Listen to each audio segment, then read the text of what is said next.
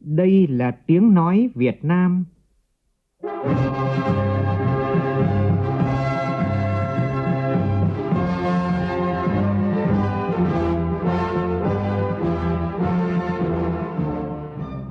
là tiếng nói Việt Nam,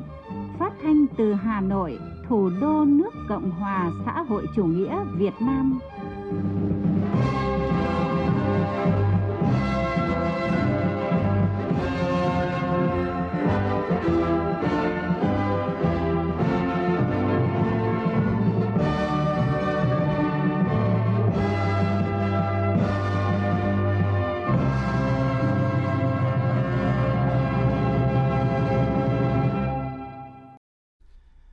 Kính chào quý vị và các bạn. Mời quý vị và các bạn nghe chương trình Thời sự sáng của Đài Tiếng Nói Việt Nam. Hôm nay thứ Tư, ngày 10 tháng 1 tức ngày 29 tháng 11 năm Quý Mão. Chương trình có những nội dung chính sau đây.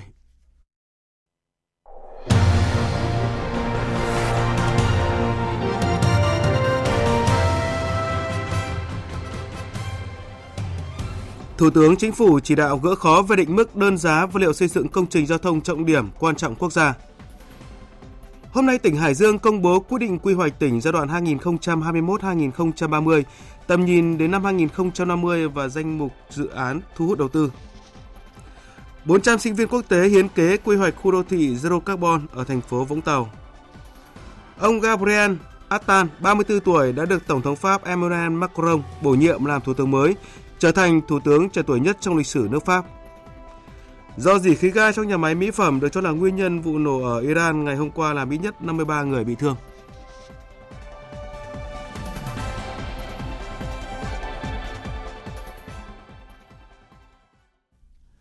Bây giờ là tin chi tiết. Phóng viên Vũ Khuyên đưa tin, Thủ tướng Phạm Minh Chính vừa ký ban hành công điện chỉ đạo tập trung tháo gỡ các khó khăn vướng mắc liên quan đến định mức đơn giá xây dựng, khai thác cung ứng vật liệu xây dựng cho các dự án công trình giao thông trọng điểm quan trọng quốc gia – một số nội dung chính của công điện như sau.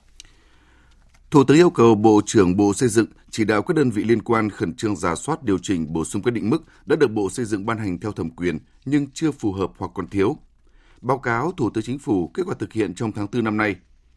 Chủ động phối hợp với các bộ quản lý công trình xây dựng chuyên ngành, địa phương, tổ chức xây dựng định mức dự toán đặc thù của chuyên ngành, của địa phương, có công nghệ thi công, điều kiện thi công,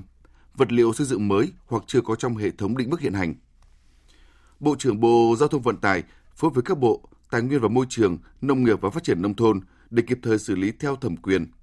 hoặc báo cáo cấp có thẩm quyền giải quyết các khó khăn vướng mắc liên quan đến khai thác, cung ứng vật liệu xây dựng, chuyển mục đích sử dụng rừng, đất rừng, đất lúa trong quá trình triển khai các dự án giao thông vận tải. Khẩn trương hoàn thành báo cáo Phó Thủ tướng Chính phủ Trần Hồng Hà về kết quả thí điểm sử dụng cát biển làm vật liệu san lấp cho các dự án hạ tầng giao thông trước ngày 20 tháng 1 tới – làm cơ sở để cấp phép khai thác, chủ động nguồn vật liệu, giảm phụ thuộc vào cát sông.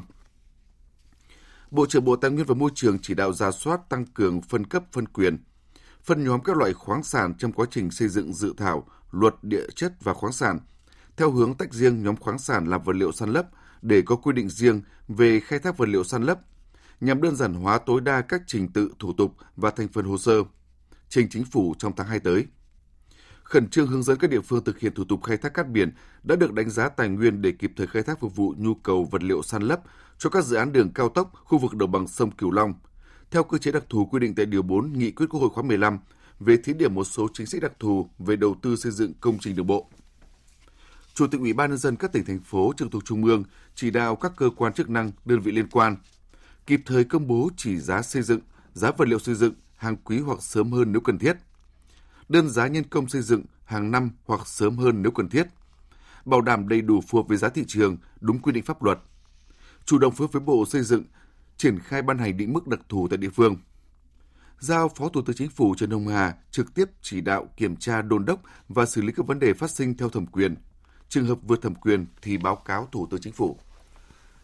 Cùng với công bố quyết định của Thủ tướng Chính phủ về phê duyệt quy hoạch tỉnh Hải Dương thời kỳ 2021-2030, tầm nhìn đến năm 2050. Hôm nay tỉnh Hải Dương sẽ công bố danh mục dự án thu hút đầu tư và trao quyết định chủ trương đầu tư, giấy chứng nhận đầu tư cho một số doanh nghiệp. Phóng viên Thanh Nga thường trú khu vực Đông Bắc đưa tin. Theo quyết định của Thủ tướng Chính phủ phê duyệt quy hoạch tỉnh Hải Dương thời kỳ 2021-2030, tầm nhìn đến năm 2050, tỉnh Hải Dương phấn đấu đến năm 2030 là tỉnh công nghiệp hiện đại, trung tâm công nghiệp động lực của vùng đồng bằng sông Hồng, có quy mô nền kinh tế lớn trong cả nước, kết cấu hạ tầng kinh tế xã hội đồng bộ, hệ thống đô thị phát triển xanh, thông minh, hiện đại, giàu bản sắc, đạt một số tiêu chí cơ bản của thành phố trực thuộc trung ương. Cùng với mục tiêu này, tỉnh Hải Dương phấn đấu đạt tốc độ tăng trưởng kinh tế bình quân khoảng 9,5% một năm, GDP bình quân đầu người theo giá hiện hành đạt trên 180 triệu đồng, tỷ lệ lao động qua đào tạo đạt 90%. Để đạt các mục tiêu đề ra, Hải Dương cũng xây dựng ba nền tảng hỗ trợ là văn hóa và con người xứ Đông, phát triển nguồn nhân lực chất lượng cao, môi trường đầu tư, kinh doanh thông thoáng minh bạch, kinh tế số, khoa học công nghệ, hạ tầng đồng bộ hiện đại. Về phương hướng phát triển ngành công nghiệp, Hải Dương sẽ phát triển công nghiệp theo ba vùng, vùng công nghiệp động lực, vùng công nghiệp hỗ trợ, vùng công nghiệp nặng chế biến nông lâm thủy sản và năng lượng sạch, phát triển 28 đô thị. Ông Nguyễn Quang Phúc, trưởng ban tuyên giáo tỉnh ủy Hải Dương khẳng định có thể nói rằng đây là một văn bản hết sức quan trọng của chính phủ định vị định hướng phát triển của tỉnh Hải Dương trong thời kỳ tới. Nếu như mà thực hiện được khát vọng phát triển như thế này, cũng như yêu cầu liên quan mục tiêu quan điểm phương hướng thì tỉnh Hải Dương sẽ có một cái bước đột phá. Thanh tra Chính phủ vừa phối hợp với Ủy ban nhân dân thành phố Hồ Chí Minh tổ chức buổi đối thoại với người dân năm khu phố thuộc ba phường Bình An, Bình Khánh, An Khánh về kết quả kiểm tra giả soát danh quy hoạch khu đô thị mới Thủ Thiêm. Trong đó khẳng định số thửa đất của các hộ dân đang khiếu nại nằm trong danh quy hoạch khu đô thị mới Thủ Thiêm. Tại buổi đối thoại, đại diện Ủy ban nhân dân thành phố cho biết, căn cứ kết quả kiểm tra của Thanh tra Chính phủ của Bộ Xây dựng, Bộ Tài nguyên và Môi trường, căn cứ hồ sơ tài liệu và các bản đồ gồm bản đồ do nguyên Chủ tịch Ủy ban nhân dân thành phố Hồ Chí Minh Võ Viết Thành cung cấp, hai bản đồ quy hoạch khu đô thị mới Thủ Thiêm do Ủy ban nhân dân thành phố cung cấp. Thanh tra Chính phủ kết luận là có đủ cơ sở xác định vị trí danh giới, số thửa đất của các hộ dân đang khiếu nại nằm trong danh quy hoạch khu đô thị mới Thủ Thiêm. Các thông báo số 1483 và 1169 của Thanh tra Chính phủ là có cơ sở pháp lý, được ban hành trên cơ sở kết quả kiểm tra xác minh của Thanh tra Chính phủ và các bộ ngành được giao kiểm tra. Các nội dung kiểm tra xác minh trước khi được Thanh tra Chính phủ thông báo đều đã được các bộ ngành liên quan, Ủy ban nhân dân thành phố Hồ Chí Minh và các đơn vị có liên quan thống nhất. Đồng thời được Thủ tướng, Phó Thủ tướng Thường trực Chính phủ đồng ý thông qua. Kết luận buổi đối thoại, trưởng ban tiếp công dân Trung ương Nguyễn Hồng Điệp đề nghị Ủy ban nhân dân thành phố Hồ Chí Minh, các bộ ngành cơ quan liên quan và người dân chấp hành theo thông báo của thanh tra chính phủ. Có hàng chục ý tưởng của sinh viên trong nước và sinh viên của 30 quốc gia trên thế giới đề cập về quy hoạch khu đô thị Zero Carbon. Đây là thông tin được đưa ra tại triển lãm và lễ trao giải cuộc thi thiết kế quốc tế lần thứ ba tổ chức tại thành phố Vũng Tàu. Sự kiện do Ủy ban nhân dân thành phố Vũng Tàu phối hợp với Trường Đại học Kinh tế thành phố Hồ Chí Minh tổ chức. Tin cho biết. Ý tưởng của sinh viên quốc tế là quy hoạch xây dựng khu Bắc Phước Thắng, nơi có hệ sinh thái rừng ngập mặn độc đáo và đang được định hướng phát triển thành khu đô thị sinh thái kiểu mẫu của thành phố Vũng Tàu. Đó không chỉ là giải pháp tích hợp thiết kế, tổ chức không gian công nghệ mà còn phải đảm bảo việc bảo tồn giá trị văn hóa bản địa, có khả năng thích ứng với biến đổi khí hậu cũng như phát triển một môi trường đô thị bền vững. Bắc Phước Thắng thuộc địa phận phường 12 thành phố Vũng Tàu, có tổng diện tích hơn 2.322 hecta, có bốn mặt giáp sông như sông Cỏ Mây, sông Cây Khế, sông Cửa Lấp, sông Vinh và có đường ven biển. Đây là khu vực sở hữu cảnh quan thiên nhiên đặc sắc và nằm ngay trên tuyến đường kết nối các khu vực trọng điểm như thành phố Hồ Chí Minh, thành phố Bà Rịa và thị trấn Long Hải. Ông Vũ Hồng Thuấn, Phó Chủ tịch Ủy ban Nhân dân thành phố Vũng Tàu cho biết. mà thành phố chọn cái khu vực Bắc Phước Thắng để làm cái nghiên cứu ý tưởng với hơn 40 đồ án và chọn ra 15 đồ án của hơn 3.000 bạn sinh viên trên thế giới. Đây là những cái tinh túy và tập hợp những cái ý tưởng hay, những ý tưởng tốt về cái thành phố Trung Hòa Carbon. Từ cái ý tưởng này để có mình phát triển ra, mình lấy mình làm cái cái nền cho cái cái, cái việc mà quản lý thực hiện quy hoạch trên địa bàn. Năm qua là năm xuất khẩu gạo lên ngôi với 8,3 triệu tấn mang lại giá trị lớn cho nền kinh tế. Giá lúa lập đỉnh gần 10.000 kg gần 10.000 đồng một kg, khiến nông dân rất là vui mừng. Tuy nhiên ngành vẫn còn những giải pháp phát triển bền vững hơn. Đây là ý kiến được nhiều chuyên gia, doanh nghiệp và nhà quản lý đưa ra tại tọa đàm giải pháp đường dài cho xuất khẩu vừa diễn ra tại thành phố Hồ Chí Minh. Theo giáo sư tiến sĩ Võ Tòng Xuân, chuyên gia về lúa gạo, Kết quả xuất khẩu gạo năm qua của nước ta xuất phát từ những yếu tố thuận lợi khách quan nhờ nhu cầu nhập gạo thế giới tăng cao sau khi Ấn Độ đóng cửa xuất khẩu gạo. Về dài hơi, ngành gạo trong nước còn tồn tại nhiều yếu tố thiếu bền vững cần khắc phục. Đồng tình quan điểm này, bà Võ Thị Phương Thủy, Phó Giám đốc Sở Công Thương tỉnh Đồng Tháp cho biết, hiện tỷ lệ liên kết chuỗi ngành hàng gạo giữa doanh nghiệp với người nông dân chỉ đạt 25%. Điều này khó có thể để tạo ra ngành sản xuất lúa gạo bền vững. Ở góc độ khác, ông Lê Thanh Tùng, Phó Cục trưởng Cục Trồng trọt, Bộ Nông nghiệp và Phát triển Nông thôn cho rằng, hiện ngành lúa Việt Nam đã hội tụ đủ ba yếu tố cần thiết, bao gồm giống lúa, tiêu chuẩn canh tác trồng trọt phù hợp với từng tỉnh thành và hình thành sự liên kết chặt chẽ giữa doanh nghiệp và nông dân. Vấn đề còn lại là các cơ quan chức năng cần có giải pháp xúc tiến thương mại, xây dựng thương hiệu gạo để nâng cao giá trị gạo trên thị trường quốc tế. Quan trọng hơn, cần sắp xếp tỷ lệ cung ứng gạo cho thị trường trong nước và xuất khẩu để tránh nguy cơ các doanh nghiệp tranh mua tranh bán, liên kết chặt chẽ giữa doanh nghiệp với người nông dân để ngành gạo có cơ sở phát triển bền vững hơn. Công ty trách nhiệm hữu hạn một thành viên khai thác công trình thủy lợi Bắc Hưng Hải đã sẵn sàng phục vụ độ ải vụ đông xuân, đảm bảo đủ nước tưới cho gần 79.200 ha của ba địa phương là Hải Dương, Hưng Yên và Bắc Ninh. Đơn vị cho biết, hệ thống thủy lợi Bắc Hưng Hải đã đưa nước vào kênh trục từ ngày 25 tháng 12 năm 2023 và dự kiến thời gian độ ải tập trung của các địa phương Hưng Yên là từ ngày 23 tháng 1 đến ngày 17 tháng 2, Hải Dương từ ngày 15 tháng 1 đến ngày 20 tháng 2 và Bắc Ninh từ ngày 15 tháng 1 đến ngày 10 tháng 2. Theo ông Trịnh Thế Trường, Chủ tịch kiêm Giám đốc công ty trách nhiệm hạn một thành viên khai thác công trình thủy lợi Bắc Hưng Hải, đơn vị sẽ thường xuyên theo dõi diễn biến của thời tiết, diễn biến xâm nhập mặn tại cầu xe An Thổ ở Tứ Kỳ Hải Dương và cầu Cất ở thành phố Hải Dương để điều hành linh hoạt. Công ty cũng cập nhật liên tục thông tin điều hành về mực nước, lượng mưa, độ mở các cống, diễn biến mặn tại cầu xe An Thổ. Tình trạng ô nhiễm kênh trục trên trang web bhh.com.vn để các địa phương chủ động phối hợp.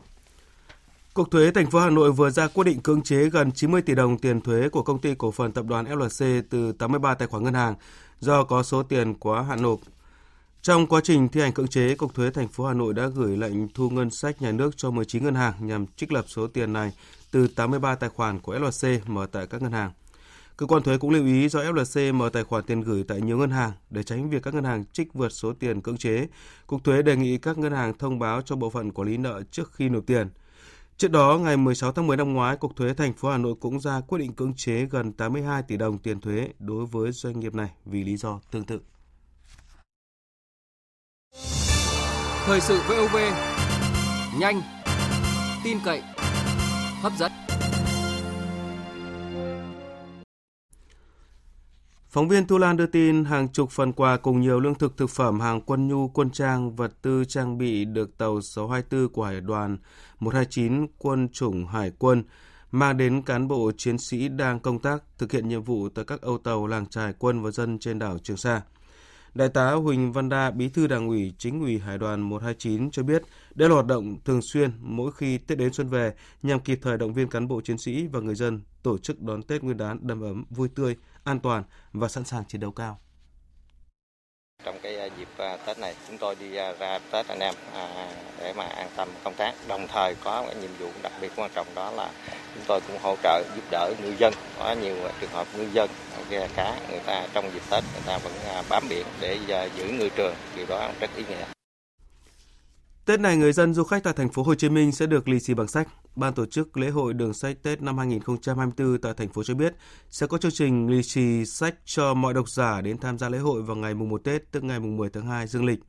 Năm nay quy mô lễ hội được tổ chức rộng hơn so với năm ngoái với tổng diện tích lên đến 11.200 m2, được chia thành 3 khu vực chính, trong đó có riêng một khu dành cho thiếu nhi với gian hàng sách, khu vui chơi nhằm khuyến khích đọc, khuyến khích khả năng tư duy sáng tạo của trẻ nhỏ.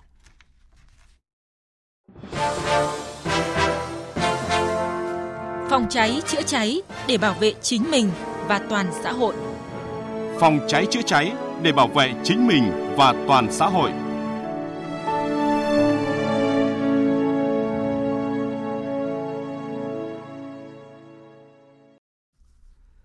Thưa quý vị, nhằm tăng cường công tác phòng cháy chữa cháy, thời gian qua nhiều quận huyện, xã phường trên địa bàn thành phố Hà Nội đang nhân rộng mô hình tổ liên gia an toàn phòng cháy chữa cháy. Phóng viên Đài Tiếng nói Việt Nam phản ánh.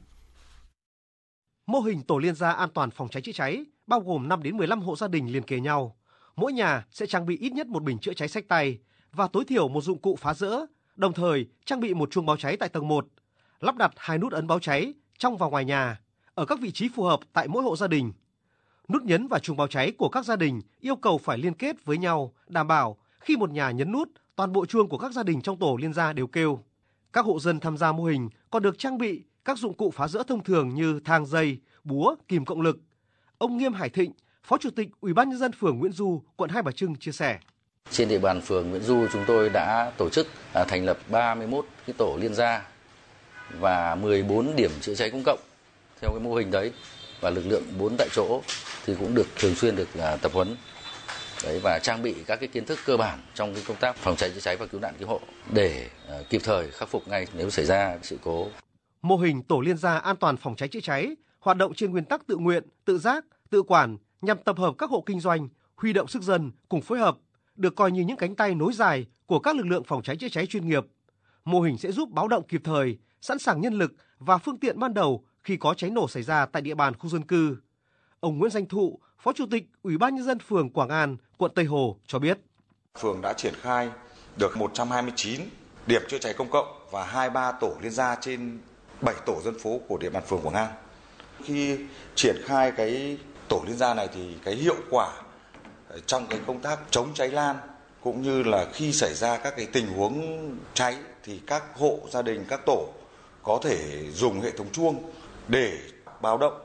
Chủ động ngăn ngừa nguy cơ cháy nổ, Ủy ban nhân dân thành phố Hà Nội yêu cầu các địa phương đơn vị tiếp tục triển khai thực hiện nghiêm túc, có hiệu quả các văn bản chỉ đạo về công tác phòng cháy chữa cháy. Đồng thời, quy trách nhiệm cho thủ trưởng các cơ quan đơn vị, chủ tịch Ủy ban nhân dân cấp huyện nếu để xảy ra tình trạng buông lỏng trong công tác quản lý nhà nước về phòng cháy chữa cháy, cứu nạn cứu hộ.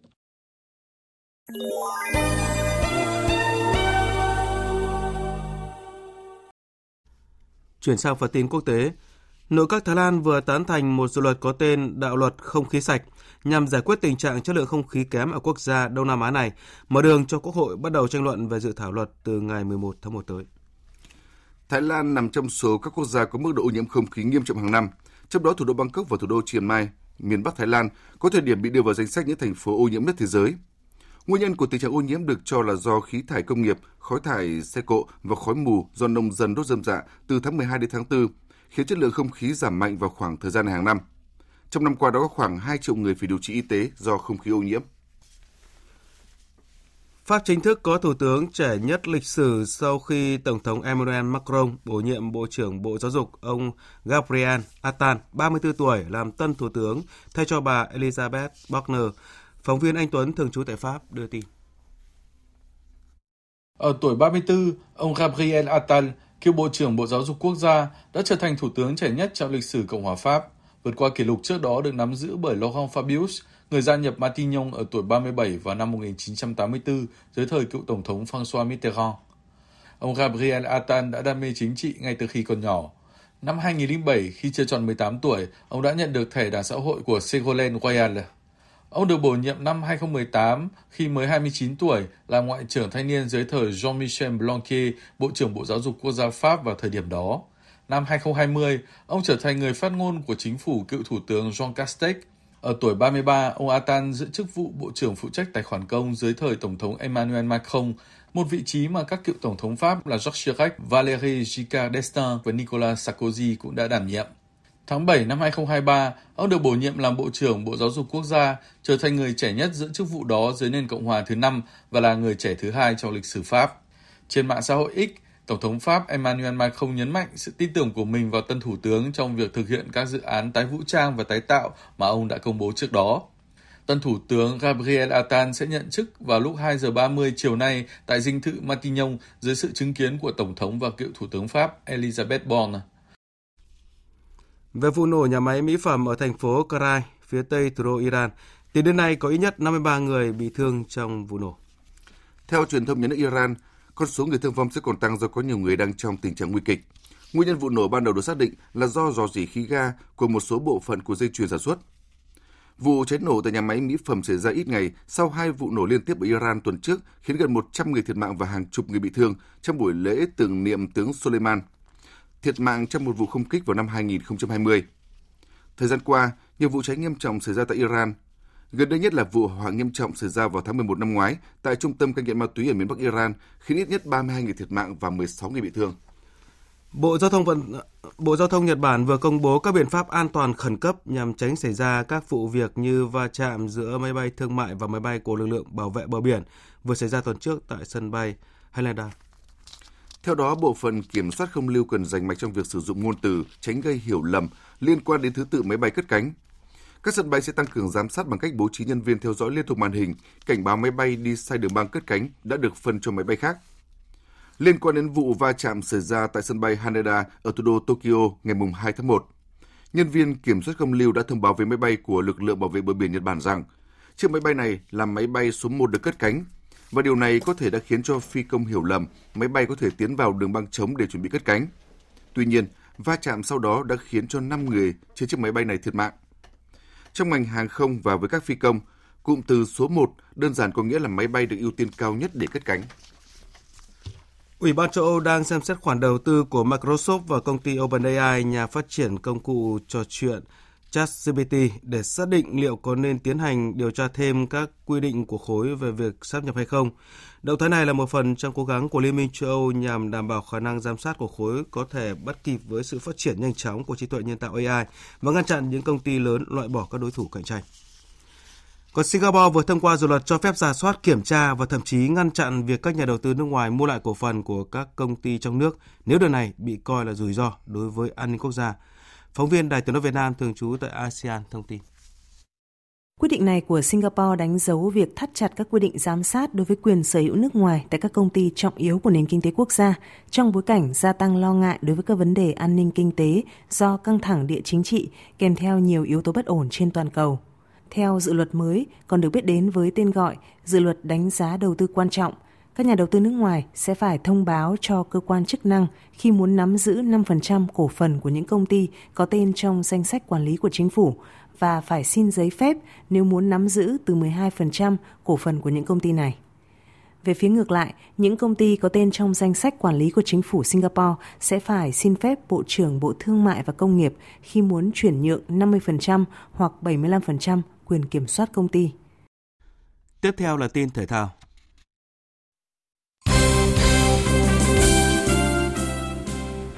Theo thông tin từ Ban huấn luyện đội tuyển bắn súng Việt Nam, hai xạ thủ Trịnh Thu Vinh và Phạm Quang Huy đã thi đấu xuất sắc và giành huy chương vàng nội dung 10m súng ngắn hơi hỗn hợp đồng đội tại giải bắn súng vô địch châu Á năm 2024 đang diễn ra tại Indonesia. Giải này được tính như vòng loại Olympic Paris nhưng chỉ có những nội dung cá nhân mới được tính xuất tham dự. Trước đó, ngày 8 tháng 1, xạ thủ Phạm Quang Huy đã thi đấu không thành công ở nội dung 10m súng ngắn hơi nam. Do vậy, Phạm Quang Huy vẫn chưa thể có vé đến Olympic Paris 2024 mà phải tiếp tục đợi tới vòng loại tiếp theo của giải vô địch thế giới sẽ diễn ra vào tháng 4 tới. Đồng đội của anh là Trịnh Thu Vinh đã có vé tham dự Olympic Paris 2024. Đội tuyển Việt Nam nhận thất bại 1-2 trong trận giao hữu với Kyrgyzstan vào tối qua. Đội tuyển chỉ có duy nhất trận giao hữu này nhằm chuẩn bị cho vòng chung kết Asian Cup 2023. Hiện tại quân số của đội tuyển là 30 người. Đến ngày 13 tháng 1, huấn luyện viên Chuchie sẽ rút danh sách xuống còn 26 cầu thủ để chốt với Liên đoàn bóng đá châu Á. Asian Cup 2023 gồm 6 bảng đấu với 24 đội bóng. Đội tuyển Việt Nam nằm ở bảng D so tài lần lượt với đội tuyển Nhật Bản ngày 14 tháng 1, Indonesia ngày 19 tháng 1 và Iraq 24 tháng 1. Huấn luyện viên Chuchie đặt mục tiêu vượt qua vòng bảng. Thông tin ngôi sao bóng đá Beckenbauer qua đời ở tuổi 78 tiếp tục khiến cộng đồng hâm mộ môn túc cầu trên toàn thế giới tiếc thương. Ông Karl-Heinz Rummenigge, thành viên hội đồng giám sát câu lạc bộ FC Bayern Munich cho biết sẽ tổ chức một lễ tưởng niệm quy mô lớn tại sân nhà Allianz Arena ở thành phố Munich cho hoàng đế bóng đá Frank Beckenbauer.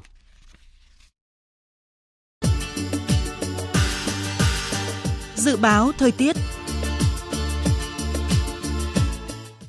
Phía Tây Bắc Bộ có mưa, mưa rào rải rác và có nơi có rông, gió nhẹ. Sáng và đêm trời rét, có nơi rét đậm. Nhiệt độ từ 16 đến 24 độ, có nơi dưới 15 độ. Phía Đông Bắc Bộ có mưa, mưa rào rải rác và có nơi có rông. Gió Đông Bắc cấp 2, cấp 3, vùng ven biển cấp 3, trời rét, vùng núi có nơi rét đậm. Nhiệt độ từ 16 đến 21 độ, vùng núi cao có nơi dưới 11 độ. Khu vực từ Thanh Hóa đến Thừa Thiên Huế, phía Bắc Thanh Hóa, Nghệ An có mưa, mưa rào rải rác. Phía Nam ngày có mưa vài nơi, chiều tối và đêm có mưa rào rải rác và có nơi có rông, sáng và đêm trời rét. Khu vực từ Đà Nẵng đến Bình Thuận, Phía Bắc ngày có mưa vài nơi, đêm có mưa, mưa rào rải rác và có nơi có rông. Phía Nam ngày nắng, đêm có mưa rào vài nơi, nhiệt độ từ 21 đến 32 độ. Tây Nguyên và Nam Bộ, ngày nắng, đêm có mưa rào vài nơi, nhiệt độ từ 17 đến 34 độ. Khu vực Hà Nội nhiều mây có mưa, mưa rào, trời rét, nhiệt độ từ 16 đến 21 độ. Dự báo thời tiết biển, vịnh Bắc Bộ có mưa rải rác, gió Đông Bắc cấp 5, có lúc cấp 6, giật cấp 7, biển động. Vùng biển từ Quảng Trị Quảng Ngãi có mưa rào vài nơi, gió Đông Bắc cấp 4, cấp 5. Vùng biển từ Bình Định đến Ninh Thuận, vùng biển từ Bình Thuận đến Cà Mau, khu vực Bắc Biển Đông, khu vực quần đảo Hoàng Sa thuộc thành phố Đà Nẵng có mưa rào vài nơi, gió Đông Bắc cấp 5. Riêng vùng biển Ninh Thuận chiều và đêm cấp 6, giật cấp 7, cấp 8, biển động. Vùng biển từ Cà Mau đến Kiên Giang có mưa rào và rông vài nơi, gió Đông Bắc đến Đông cấp 4. Khu vực giữa Biển Đông có mưa rào và rông vài nơi, gió Đông Bắc cấp 5. Khu vực Nam Biển Đông, khu vực quần đảo Trường Sa thuộc tỉnh Khánh Hòa có mưa rào rải rác và có nơi có rông. Gió Đông Bắc cấp 4, cấp 5, riêng phía Tây từ chiều mạnh lên cấp 6, giật cấp 7, cấp 8, biển động. Vịnh Thái Lan có mưa rào và rông vài nơi, gió đông cấp 3, cấp 4. Vừa rồi là phần tin dự báo thời tiết. Bây giờ chúng tôi tóm lược những tin chính đã phát trong chương trình.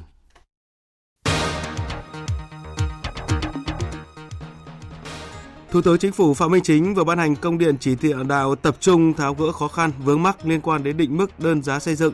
khai thác cung ứng vật liệu xây dựng cho các dự án công trình giao thông trọng điểm quan trọng quốc gia để đẩy nhanh tiến độ các dự án, góp phần hoàn thành mục tiêu phát triển kinh tế xã hội. Thanh tra Chính phủ vừa phối hợp với Ủy ban nhân dân thành phố Hồ Chí Minh tổ chức buổi đối thoại với người dân năm khu phố thuộc ba phường Bình An, Bình Khánh, An Khánh về kết quả kiểm tra giả soát danh quy hoạch khu đô thị mới Thủ Thiêm. Thanh tra Chính phủ kết luận là có đủ cơ sở xác định vị trí danh giới số thửa đất của các hộ dân đang khiếu nại nằm trong danh quy hoạch khu đô thị mới Thủ Thiêm. Ông Gabriel Attal, 34 tuổi, đã được Tổng thống Pháp Emmanuel Macron bổ nhiệm làm Thủ tướng mới, trở thành Thủ tướng trẻ tuổi nhất trong lịch sử nước Pháp. Nhật Bản ban hành các biện pháp an toàn khẩn cấp cho các chuyến bay sau vụ tai nạn ở sân bay Haneda, trong đó có việc yêu cầu bộ phận không lưu cần dành mạch trong việc sử dụng ngôn từ tránh gây hiểu lầm đến thứ tự máy bay cất cánh.